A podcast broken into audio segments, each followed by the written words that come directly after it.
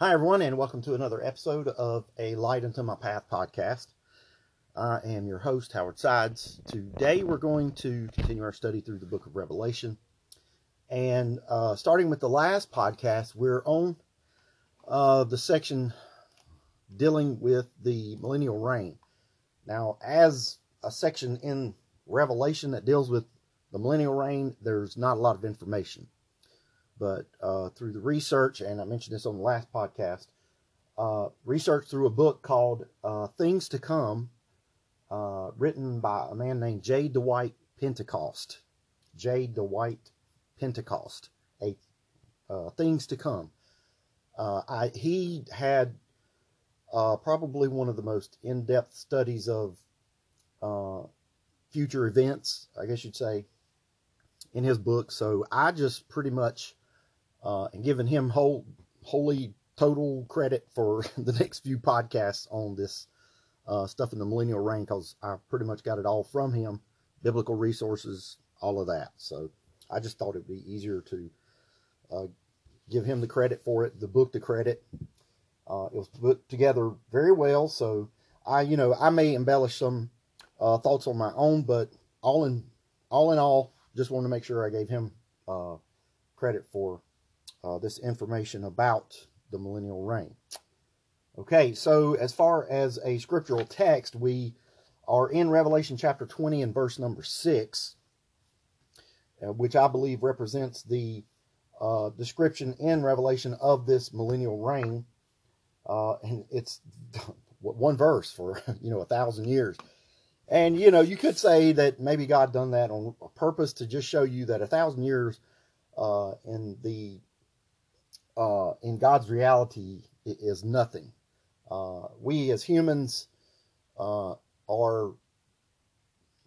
I don't know, I don't want to say dictated, but I guess you could say dictated by time.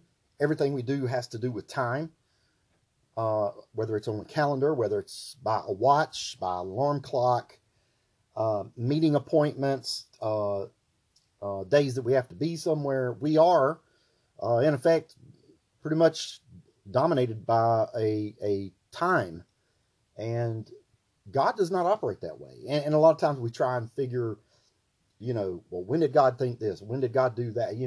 These sort of things. And God doesn't see it that way. That the spiritual world is different from the physical world. But, besides that, it's 1,000 years. And here in verse 6 of Revelation chapter 20, it's our source scripture, but there's 99.99% of what we know about the Millennial Reign is written about in the Old Testament prophecies. So that's where we're getting most of our scriptural references for what we're going to be talking about.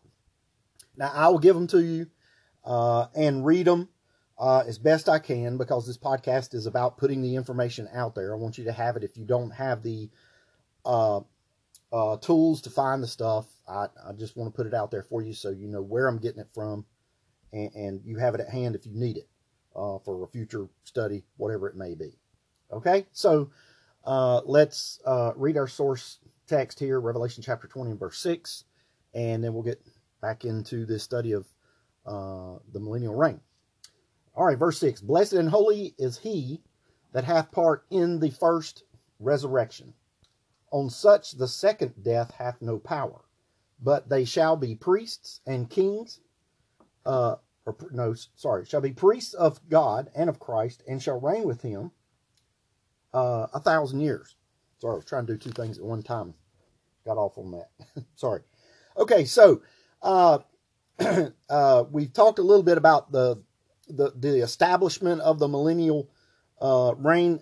Today we're going to start on looking at the government and the governed in the millennial reign. How that's all established, how it's all set up. What it looks like, what it will be like, and that sort of thing. Okay, so the first thing, we'll talk about the government of the millennial. And the system of the government, it will be what is called a theocracy. Theocracy. Theocracy. Now, there are multiple types of government throughout the world and throughout our history that we've been introduced to, or through history class, or even social studies, There are many types of government system. Four of the main ones, of course, the first one would be a monarchy. Monarchy, which is basically a king has the sole authority to establish rights, laws, and rules for all to follow. And usually that leadership is represented by a king and or a queen, or king and queen, that sort of thing. Number two is a democracy. A democracy. Now, being as a podcast, I can ask this question, you know, without embarrassing anybody, but how many of you believe or think that America is a democracy? If you do, that is wrong. America is not a democracy, but we'll talk about what it is in a minute. It's basically a republic, okay? And we say that in the Pledge of Allegiance, by the way. But a democracy, there are subtle differences. They're very close to being the same, but there is a reason why our founding fathers, I believe, led by the Holy Spirit, created a republic instead of a democracy, and you'll see why. Now, a democracy is a political system where, sorry about that, where the people have the authority to deliberate and decide legislation as a whole. And you think, well, that sounds like what we're doing. No, we vote that way. We all have the right. Well, we all have the privilege. Voting, that's another error. People think that voting is a right. Voting is not a right. It is a privilege. You get caught with a felony, and let's see if you have the right to vote. Okay? So there are stipulations to voting. Voting is not a right. It is a privilege. But the laws of the land give the people the right. Okay, you see the difference? We do have the right to vote for our leadership. We don't pull up, okay, well, should we have alcohol by the drink, or should we allow smoking in public events, or should we allow children that are 16 years old to be wedded of their own volition? And then all of the people in the United States vote on it. That's a democracy. Okay, the majority vote as a total dictates the rules for all the people. Okay, and you think, well, what's wrong with that? Listen, if you live in the United States, you can see that people that live on the East Coast and people on the West Coast have totally different views of how things should be, especially when it comes to environmental issues. I'm not saying that one's right and one's wrong, but I'm saying they have vast differences. A big event with that going on right now is these electric cars. Now, I don't know how you feel about electric cars. You may own one. If you do, you know, that's congratulations. I just wish you well the first time you need maintenance on the thing. You know, you're, well, it doesn't need oil or anything. I'm talking about that battery. When you go to replace that battery, whew, let's see what happens then.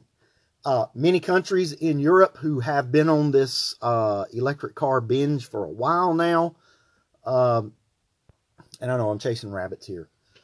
Switzerland or Sweden, I forget, I think it's Switzerland, has actually banned electric cars because now they've realized that when those batteries run out, they don't have a safe place to put them. They don't have a safe place to store them. You can't just bury them in the ground. France found that out, whether it started poisoning the local citizens after a while, and then they couldn't figure out what it was, and then they realized it's that lithium that's in those batteries.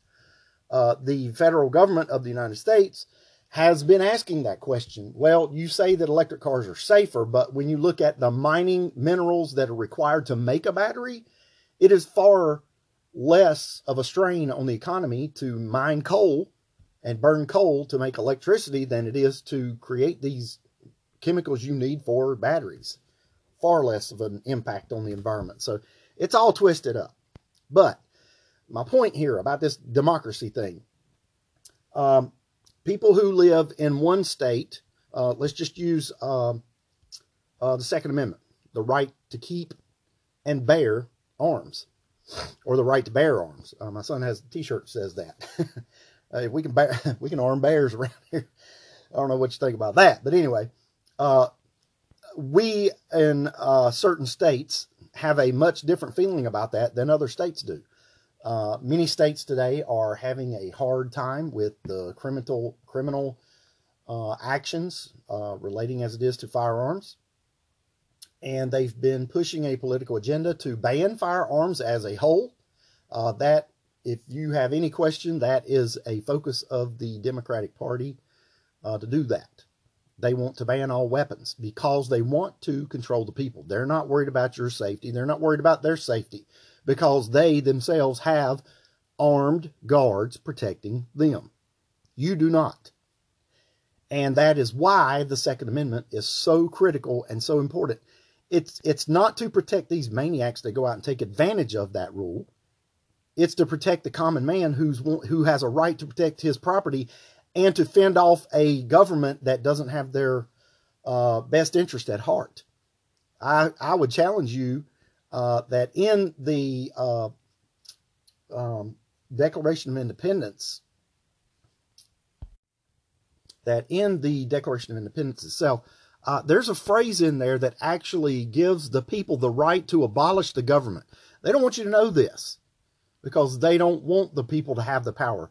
And listen, in the last few years, we've been giving a lot of our powers away in the sake of the Patriot Act versus, I don't know, however you feel about that, versus other things, which we are allowing common sense to be taken away. But listen, most of you don't know the Declaration of Independence by heart. I know that. Probably all of us don't. But there's a phrase in there in the second column. And it starts off with a phrase we all know, very familiar with. We hold these truths to be self-evident, that all men are created equal, that they are endowed by their Creator with certain unalienable rights, that among these are life, liberty, and the pursuit of happiness. Most people know that phrase. But listen, it goes on to say this. And I want you to pay attention to this phrase and what it is, what it's about, what it's representing. The next phrase in the Declaration says, that to secure these rights, governments are instituted among men, deriving their just powers from the consent of the governed. That whenever any form of government becomes destructive of these ends, it is the right of the people to alter or to abolish it, and to institute new government, laying its foundation on such principles and organizing its powers in such form as to them shall seem most likely to effect their safety and happiness. That's a direct quote from the Declaration of Independence written by Thomas Jefferson and introduced to the Congress of the United States of America and ratified July 4th, 1776. That's straight from the writing. Now, what that is saying is that it is the right of the people to defend themselves. They have certain unalienable rights. That's rights that cannot be taken away. That's rights that can't be removed. That's life, liberty, and the pursuit of happiness. We as human beings are all equal in that. We have the right to pursue life, to live, to protect that life, of liberty, to live in freedom, and the pursuit of happiness, to be happy. Now, that's not saying that you're guaranteed to be happy. That's saying you have the right to defend, that you have the right to be happy. It's up to you to go and make yourself happy, whether it's your job you hate, whether it's the family you dislike, whatever it is, you have the right to pursue happiness. And then the next phrase says, and that to secure that right, we have established governments that have their powers from the agreement of the people, the governed, the consent of the governed. That's the people of the United States. And then it goes on and it says that whenever any form of government becomes destructive of these ends, in other words, when the government doesn't represent us right, that the people have the right to abolish them or to alter it. In other words, when a congressman stands up there and he's on a campaign trail and he says, I promise to support the Second Amendment, or even one that's a hotter topic today, it seems, is abortion. I'm going to defend the right to life, and that's what I'm running on and all that. And the people agree with that, and they vote him in office. And then the first thing he does is he reverses that policy. The people have the right to get rid of this guy. He's not in power, and then there's like, oh, well, there's nothing we can do about it now. Yes, there is. And the Declaration of Independence gives us that right. And that's all the way from a low-level, I don't know, water conservationist in a local seat of government, all the way to the President of the United States. We have the right to do that. And they don't want you to know that. Because if we could hold their feet to the fire, hey, this is what you promised us, and this is what you said you were going to do, this career career politician and politics, there's nothing good comes out of that. We as a country need to go back to the way it was originally established. These people held jobs. They were farmers. They were lawyers. They were doctors. And they only represented the Congress when it met. And they would go over these bills or whatever was on the table. They would vote on it. And they'd go back to their lives and carry on these careers. And then after maybe 4 years, after 8 years, they'd go back to their life. And they'd be done with this. These politicians that have been in office till the day they die, they're not doing us any good. Now, I agree, some of them have been instrumental in setting up great policies, great legislature, and all of that, but it's not good. It's just not good to have one individual with that much power for that long. There should be term limits. I am totally in agreement with term limits. I think if the president's limited to 2, everybody else should be. And here's a kicker. I mean, this will get the ball rolling and get rid of the red tape. These people that are in Congress, that are in Senate, that are in the government of any form, they need to have the same insurance that we have access to. That'll get this whole Social Security thing set in a heartbeat. All this thing about Congress giving themselves a raise, that needs to go away. That should be something to the consent of the people. Hey, if I'm making $10 an hour and I've got a representative that's sitting up there in Congress that's making, I don't know, $250,000 a year, whatever it may be, there's something wrong there. There's something wrong there. Yeah. So that all needs to be fixed. All right. Okay. Well, I chased that rabbit way on down the trail. All right. So let's come back to where we were. I don't know how I got off on that. I don't know. But anyway, we're talking about types of government. We've talked about monarchy. We've talked about democracy. Democracy is where all of the people have the authority to decide legislation as a whole. A majority vote dictates the rules for all. And basically, what we're saying here is you take 2 states, Virginia versus California. Well, you know they're never going to agree. And that's just the makeup of the country. That's the way it is. But in the effect of the number of individuals in California, the millions and millions of people in California versus the small amount in Virginia, California would dictate policy for the entire country forever because of the number of the people that live there. And that's why democracy doesn't work in the United States of America. Now, in talking about the United States of America, our form of government, it is a republic. And the difference there between a democracy, in a republic, the people have the power to vote, but elect representatives to exercise that power. Okay? We elect officials to represent us. And then the difference from a democracy is that smaller groups of people in local state or the 50 states have equal rights to larger groups that could dictate the laws for all throughout equal representation. And equal representation would be a key issue. That's what was talked about when they established it as a republic versus a democracy. And I believe it's 2 senators represent each state. There's 100 senators. That's 2 for all 50 states. And they have equal voting power. And that's how, listen, the establishment and the setup of this form of government was brand new. Nobody'd ever had a republic before. It was all new, and it was created in a way that they were trying to prevent what the Christians had gone through in Europe from ever happening again. You can say what you want to say, but the establishment of the American form of law and government was all about that, protecting the Christian right. And, of course, everybody else that lived here would have those equal rights. It was not about, well, if you're a Christian, you have these rights, but if you're not, you don't. Okay, that's not what it is. Okay, and then the 4th form of government is a theocracy. A theocracy is where one God, as the supreme ruler, has control of everything. Dictates law, the judgment, the punishment, and all of that is from one God. That's a theocracy. A deocracy would be where 2 gods have, or 2 or more gods have control. That would be like some of these mythological settings, you know, where Zeus sits in Mount Olympus and has control of everything, but he has other demigods and gods under him and all. No, theocracy means one God and one God alone. Now, the millennial government that will be established in that day will actually be a combination of a monarchy and a republic and a theocracy as well. There will be a supreme ruler in God representing the theology.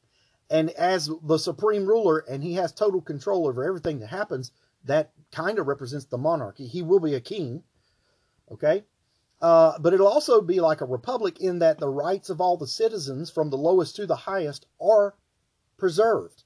We will have rights as they are. Okay, now the Messiah in the millennium. The Messiah will be set up and will be established as the king. He will be this theocracy individual. Jesus Christ will rule as the Messiah. Now, this position is by divine appointment. In other words, God established this. That'll be found in Psalms chapter 2 and verse 6. It says, "Yet have I set my king upon my holy hill of Zion." And then it's talked about in the New Testament, Luke chapter 1, verses 32 through 33. "He shall be great and shall be called the Son of the Highest, and the Lord God shall give unto him the throne of his father David, and he shall reign over the house of Jacob forever, and of his kingdom there shall be no end." Now, also with the Messiah, here's another one. And a lot of people don't even know that. I really, myself, I kind of thought about it, but I didn't really know the foundation, the background to it. But it still kind of surprised me when I read it. The third thing about this government of the millennium is that David, King David, remember him? He will serve as regent in the millennium. And you're like, where does that come from? Ezekiel chapter 34, verse 23 and 24 says, "And I will set up one shepherd over them, and he shall feed them, even my servant David." Names him right there. "He shall feed them, and he shall be their shepherd. And I, the Lord, will be their God, and my servant David, a prince among them. I, the Lord, have spoken it." That last phrase, "I, the Lord, have spoken it." It's like he knew they wouldn't believe him, even when he wrote it in his Bible. But he was dictating. He's like, I've said it, and it's going to be. So Christ will be the king. He will be, as the Messiah, the king. David will serve as regent, or what we would call or think of today as a prince. R. Newell, in his book, The Revelation, he states, and I quote, "We must not confuse in our minds this situation. We must believe the plain words of God. David is not the son of David. Christ, as son of David, will be king. And David, his father, after the flesh, will be prince during the millennium," end quote. So, David will be appointed as regent or prince over Palestine and will minister under the authority of Jesus Christ the King. In his role, according to Ezekiel 34, 23 through 24, which we just read, we will see that David will lead in worship and offer memorial sacrifices and divide the land allotted to him among his faithful people. Okay, number 4. Nobles and governors will reign under David in the millennium. Isaiah 32 and verse 1. "Behold, a king shall reign in righteousness, and princes shall rule in judgment." Princes, in plural form. Jeremiah chapter 30 and verse 21. "And their nobles shall be of themselves, and their governor shall proceed from the midst of them, and will cause him to draw near, and he shall approach unto me. For who is this that engaged his heart to approach unto me, saith the Lord?" That, again, mentions several different nobles and governors. And Ezekiel 45, verses 8 and 9. "In the land shall be his possession in Israel. And my princes," again plural, "shall no more oppress my people. And the rest of the land shall they give to the house of Israel according to their tribes. Thus saith the Lord God, let it suffice you, O princes," plural again, of Israel, remove violence and spoil, and execute judgment and justice. Take away your exactions from my people, saith the Lord God.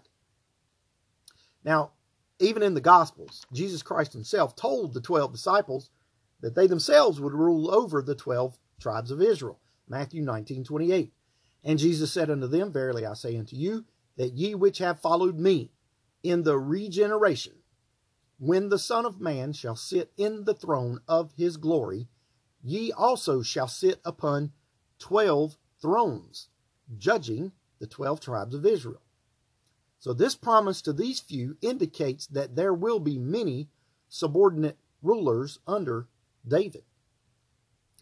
And then it goes on further. There will be many lesser authorities that will rule in the millennium.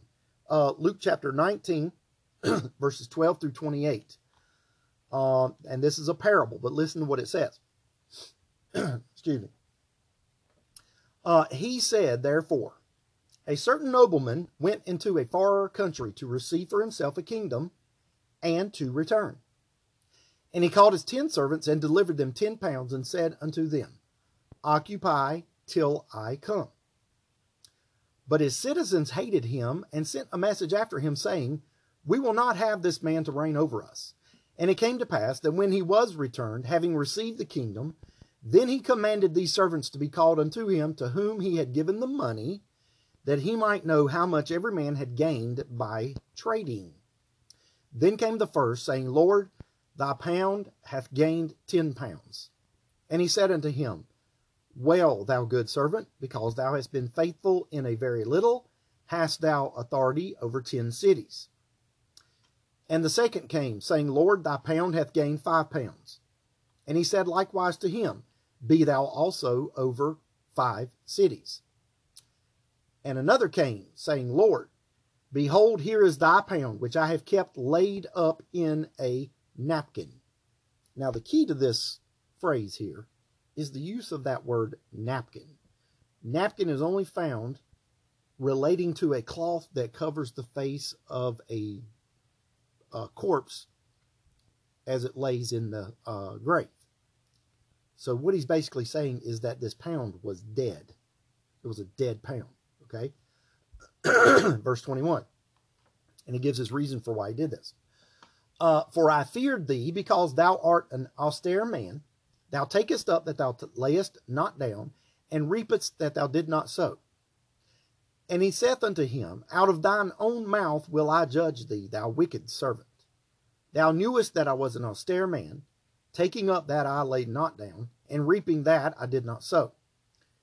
Wherefore then gavest not thou my money into the bank, that at my coming I might have required mine own with usury, or interest? And he said unto them that stood by, Take from him the pound, and give it to him that hath 10 pounds. And they said unto him, Lord, he hath 10 pounds. For I say unto you that even that unto every one which hath shall be given, and from him that hath not, even that he hath shall be taken away from him. But those mine enemies which would not that I should reign over them, bring thither and slay them before me. And when he had thus spoken, he went before, ascending up to Jerusalem. So, according to this parable, there's going to be even smaller subdivisions of authority in the millennial kingdom, with individuals appointed as rulers over 10 cities and 5 cities, and et cetera, et cetera. And so that would mean, I don't know what they're going to be called, but you're looking at pretty much a king, a prince, nobles, governors. And in that system, it sounds a lot like a monarchy. Maybe there's going to be earls or barons, or maybe there's going to be mayors. There could be sheriffs with authority, all of that sort of thing. But whatever it is, we know there's going to be multiple levels to this government. Another part of this government is that judges will be used in the millennial kingdom. Actual judges. Isaiah chapter 1 verse 26 says, And I will restore thy judges as at the first, and thy counselors as at the beginning. Afterward thou shalt be called the city of righteousness, the faithful city. And what he's talking about is restoring the judges as at the first. There is a book called the Book of Judges. right behind Joshua or after Joshua, is the book of Judges. And you'll see that they actually had ruling authority and the permission to carry out the law with, I guess you'd say, judicial authority to punish people, that sort of thing. All right. And that verse also says that they will have counselors as well. Zechariah chapter 3 and verse 7 says, "Thus saith the Lord of hosts, if thou wilt walk in my ways, and if thou wilt keep my charge, then thou shalt also judge my house, and shalt also keep my courts. And I will give thee places to walk among these that stand by." Now, in this unique theocratic government system, while there will be a king, a prince, and various rulers, the Bible also tells us here that these judges also will be used to administer duties according to obedience of the law. Okay, now that covers the government. Now let's look at the subjects in the millennium. And yeah, that covers quite a bit, quite a bit of, well, we'll get as far as we can, right? Okay, the subjects in the millennium. Now, according to J. Dwight Pentecost, in his book, Things to Come, he says, and I quote, "The earthly theocratic kingdom instituted by the Lord Jesus Christ at his second advent will include all the saved of Israel and the saved of the Gentiles who are living at the time of his return. Scripture makes it very clear that all sinners will be cut off before the institution of the kingdom. In the record of the judgment of the nations in Matthew 25:35, it is revealed that only the saved enter the kingdom. In the parable of the wheat and tares in Matthew 13:30 and 31, and in the parable of the good and bad fish in Matthew 13:49 and 50, it is shown that only the saved go into the kingdom," end quote. And I got to be honest, that's one question of why, you know, that's one reason I wanted to go through and be very detailed about everything to do with this millennium and what the Bible says about it. Because I had a question about that. I mean, I've been in church all my life, but there's some things I just, you know, maybe I've heard it and I just kind of forgot it, but I wanted to rehash it or know the truth. I had a question of whether there would be unsaved people in the millennial reign. That, and by that, I mean carried over when it's established, when it starts. I just didn't know.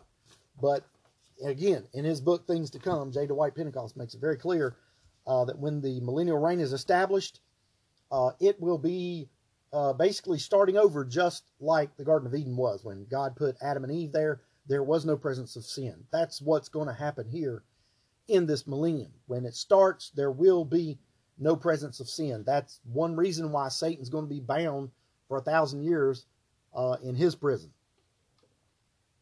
Okay, so he mentions in that quote that I just said that there will be saved of Israel and there will be saved of the Gentiles. So let's talk about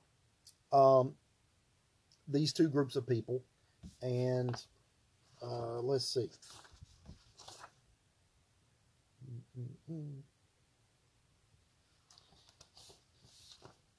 Yeah. Trying to get there. All right, we'll have to figure this out. Okay, so the subjects in the millennium. You're talking about Israel, and then I believe the next part of that is going to be talking about... I got my notes all messed up. That's what I'm looking at. Yeah, Israel and the Gentiles. Yeah, I got some notes messed up. Sorry about that. So let's just get to where we're at and go from there. Okay, first of all, Israel. All right, Israel, first of all, is going to deal with a deal. There's going to be a restoration. There's going to be Israel's restoration first. There's going to be Israel's regeneration. And then Israel, we'll be talking about them as Messiah subjects. Messiah subjects. Okay? All right, Israel's restoration. The restoration of Israel will be necessary to fulfill the covenant promise of bringing the nation to their promised land. That's covered in Matthew 24:30 and 31. It says, and then shall appear the sign of the Son of Man in heaven. And then shall all the tribes of the earth mourn, and they shall see the Son of Man coming in the clouds of heaven with power and great glory. And he shall send his angels with a great sound of a trumpet. Sounds a lot like the rapture, doesn't it? And they shall gather together his elect from the four winds, from one end of heaven to the other. Okay, now what's it talking about here? All right, this is in the book of Matthew. He's explaining what's going to happen upon his return, this second advent or this second coming that's talked about in Revelation chapter 19. And it says, there shall appear the sign of the Son of Man in heaven. Now you're thinking, well, what is that sign going to be? Well, now remember, they've just come through, in the book of Revelation, at these end times, they've just come through the 7 years of tribulation. And all these horrifying events are going to happen, where the sun is darkened, the moon, the light of the moon is shut down, the stars are going to be, we're talking pitch black, okay? And then it says that the Son of Man is going to be seen in heaven, and that his light is going to be so bright, I mean, everybody's going to know who it is. Okay, and that's and says, then shall all the tribes of the earth mourn, and they shall see the Son of Man coming in the clouds of heaven with power and great glory. There's not going to be any question who this is. They're going to know right away, and they're going to mourn because they know that this is the Son of God, and they're in trouble, basically. Okay, that's what they know. All right, now this regeneration, Israel's regeneration. The nation of Israel will experience what is called a universal conversion, which will prepare them to meet the Messiah and to be able to take part in the millennial kingdom. Romans 11:26-27, and so all Israel shall be saved, as it is written, there shall come out of Zion the deliverer, and shall turn away ungodliness from Jacob. For this is my covenant unto them, and I will take away their sins. Jeremiah 24:7 says, and I will give them an heart to know me, that I am the Lord. And they shall be my people, and I will be their God. For they shall return unto me with their whole heart. Okay, now this regeneration that it's talking about is initiated during the tribulation period. Or again, what I'm saying is that it started during the tribulation period, where God will first seal those 144,000 who are true believers. And then second, he will purge out the remainder. I put reminder. Let me change that to remainder. There we go. And that's talked about Revelation 12:17. And the dragon, being Satan, was wroth with the woman, which is Israel, and went to make war with the remnant of her seed, which keep the commandments of God and have the testimony of Jesus Christ. So Satan's going to try everything he can to erase them, but they're sealed and they're protected and taken care of by God. Okay, the third thing, Israel as the Messiah's subjects.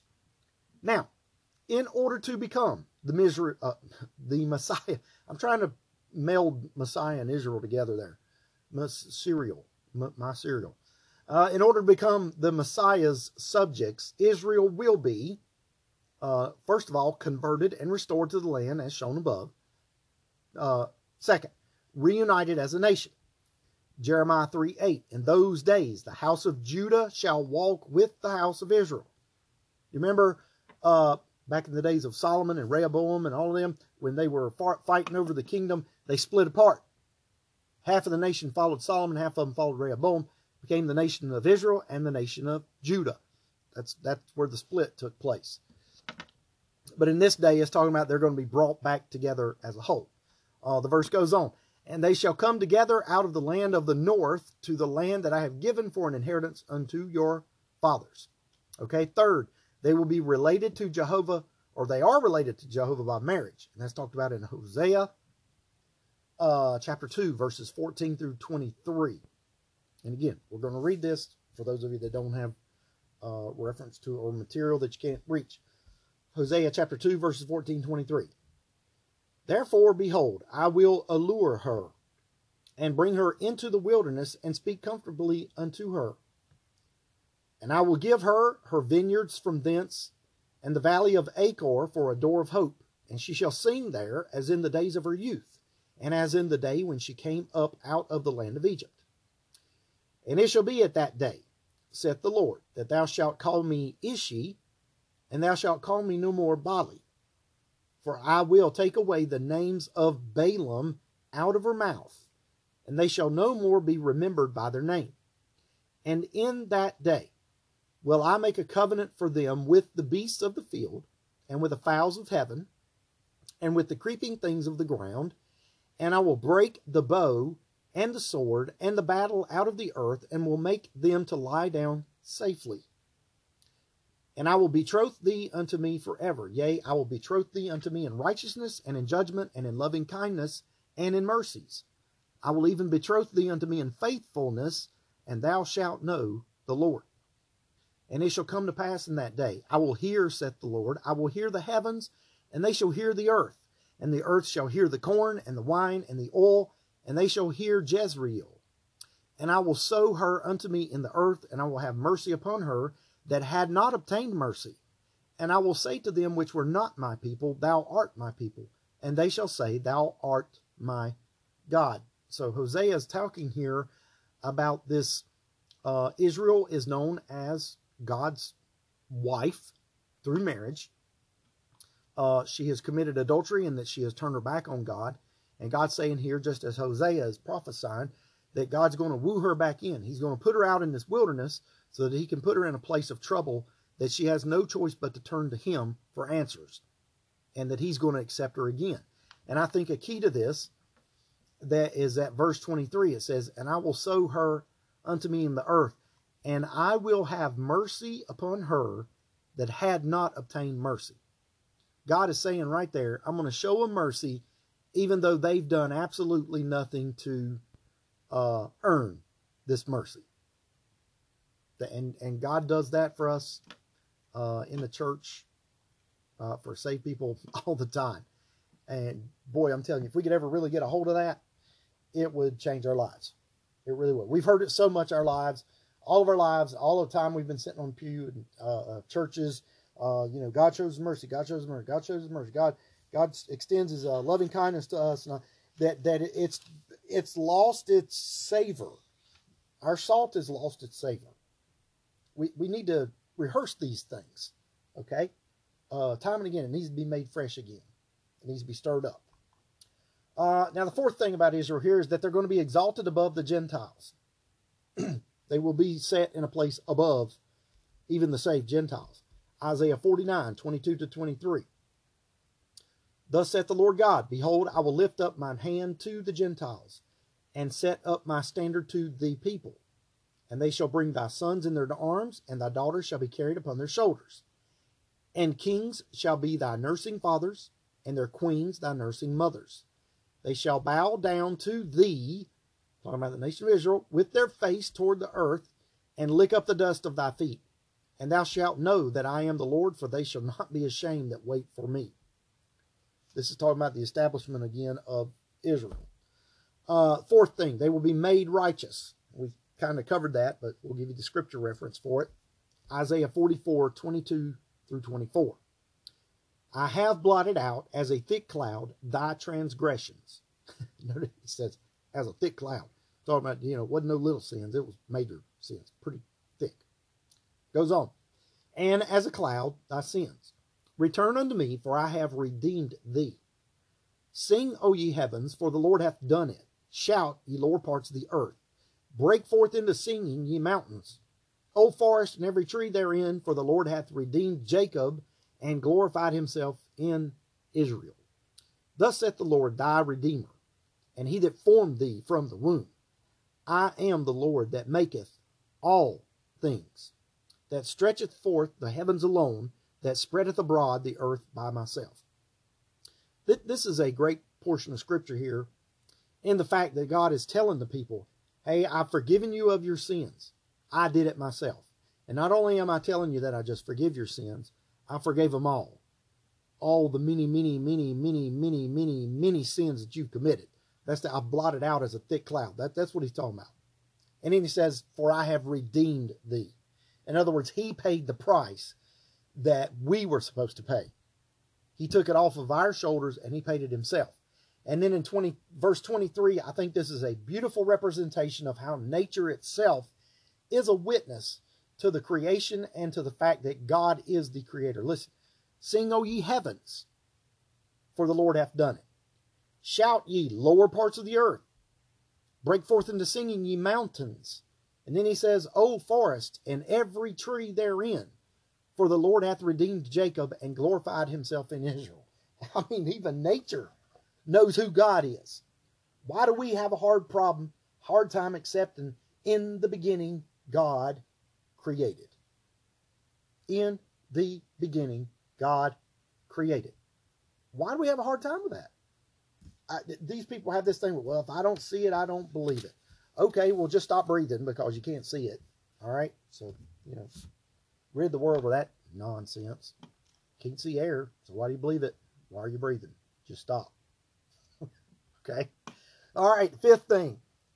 God's witnesses. Israel will become God's witnesses during the millennial reign. And you think, well, why would God need witnesses? Listen, it's all about his holiness. There's several reasons why. One of them, I will say, is that they're going to praise God. They're going to show him affection. They're going to show him love. They're going to give him the respect that he deserves. But another is that through this 1,000-year time, there will be children born. These children born will be born in the flesh. They will have sinful natures, and they will need to be saved. Israel's going to be the witness to these children. And you think, why? Why do you say they're going to be born in a sinful nature? Let's not forget that at the end of the millennial reign, if you don't know yet, Satan is going to gather up another mass army and try to defeat God one last time. And God's going to have to put him down for the final time. Okay? So where does he get them people from? Unsaved people that will be on the face of the earth. Okay. And we'll get into that. Okay? Don't worry about that. We'll get into it when we get there. All right, the last thing. Israel will be beautified to bring glory to Jehovah. Let me see. Did I mention? I don't think I did. All right, God's witnesses during the millennial reign. I don't think I read the reference to that. Sorry. Back up just a little bit. Jeremiah 16, verses 19 through 21. O Lord, my strength and my fortress and my refuge in the day of affliction. The Gentiles shall come unto thee from the ends of the earth and shall say, surely our fathers have inherited lies, vanity, and things wherein there is no profit. Shall a man make gods unto himself, and they are no gods? Therefore, behold, I will this once cause them to know. I will cause them to know mine hand and my might, and they shall know that my name is the Lord. Now, how's he going to do that? Again, he's going to do that by using Israel as the witness and the testimony of who God is. And these Gentiles are going to realize, hey, our ruler's been telling us a lie. And we woke up. We realized it. Okay, now to this final point. Israel will be beautified to bring glory to Jehovah. Isaiah 62, verse 3. Thou shalt also be a crown of glory in the hand of the Lord, and a royal diadem in the hand of thy God. Hosea 14, verses 5 and 6. I will be as the dew unto Israel. He shall grow as the lily, and cast forth his roots as Lebanon. His branches shall spread, and his beauty shall be as the olive tree, and his smell as Lebanon. Now, I'm assuming that by that reference of smell as Lebanon, that in that day, Lebanon had a pretty good smell to it. I don't know what it would be. One thing that comes to mind to me, being a woodworker, is that it always mentions the cedars of Lebanon. If you ever cut a piece of cedar and smell the inside of it, to me, that's a fabulous smell. I like the smell of pine. I like the smell of cedar. Now, when you get into these hardwoods, like these oaks and things, when you cut them open, walnut, you shouldn't be smelling the sawdust anyway. That stuff's got poisonous oils in it. But oaks, yeah, they pretty much stink. But when you come to pine, the softwoods, pine and cedar, man, you can't beat that smell. So maybe that's what he's talking about. Because today, Lebanon, in the condition it's in, it probably doesn't smell too hot. I guarantee you that. Okay. Now, we've just talked about Israel Let's see. The next one will be talking about the Gentiles. I may have to stop there because I don't think I got enough time. Let's see. Yes, I do. It's not that long. All right, so we'll finish this thought about the government and those governed. Number two, the Gentiles. The Gentile nations will only have a part in the millennial kingdom by way of the Abrahamic covenant, which promised universal blessing, not personal blessing, but universal blessing. Now, by this covenant, the Gentiles will be brought into a relationship with the king. This admission is also necessary so that Messiah's dominion will be universal. In other words, it's necessary because God is going to rule the whole world. So the Gentiles are going to have to be brought into this as well.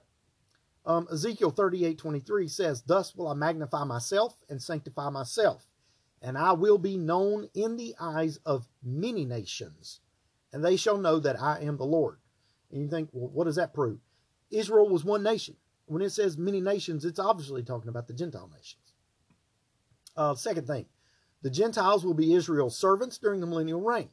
Now, those nations which had authority over Israel in the past will come to find this people exalted and themselves in subjection to these very same people. Isn't it unique how God always seems to turn everything that we think around? Oh, the oldest should be the one that's honored. Man, God pulls the youngest out of the whole flock to be a king of his people. That's how David worked out. Okay. Isaiah 61:5, "And strangers shall stand and feed your flocks, and the sons of the alien shall be your plowmen and your vine dressers." And you're like, what? The Bible mentions aliens? I never knew that. And that's not talking about outer space aliens. It's talking about foreigners. Okay. That kind of alien. Okay. Third thing, the Gentiles who are allowed into the kingdom must experience a conversion prior to admission. They must experience a conversion. What are we talking about? We're talking about salvation. Isaiah 19, verses 19 through 21. "In that day shall there be an altar to the Lord in the midst of the land of Egypt, and a pillar at the border thereof to the Lord. And it shall be for a sign and for a witness unto the Lord of hosts in the land of Egypt.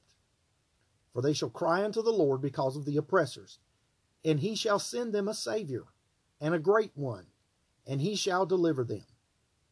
And the Lord shall be known to Egypt, and the Egyptians shall know the Lord in that day, and shall do sacrifice and oblation. Yea, they shall vow a vow unto the Lord, and perform it." And then in Jeremiah 3:17, "At that time they shall call Jerusalem the throne of the Lord, and all the nations shall be gathered unto it to the name of the Lord, to Jerusalem. Neither shall they walk any more after the imagination of their evil heart." This conversion, they're going to have to be cleansed. They're going to have to be made anew to experience life in this millennial reign. Okay. So that concludes today's podcast in talking about the government and the governed. And the next portion, to kind of give you a preview, we're going to talk about Jerusalem and Palestine in the millennium. We're going to talk about the land where God's going to set up his kingdom. Now, of course, he rules the entire earth. Yes, I know that. But I'm talking about where the government system, the monarchy, where he reigns from. There's going to be a change come to Jerusalem and to Palestine in that day. So we're going to talk about that a little bit. Okay? And that's it for today. So once again, let me thank you for listening. I ask you again to remember to pray for us, pray for each of the other listeners in the podcast, and to pray for your local church. And I hope you have a great day. And once again, thank you for listening. God bless.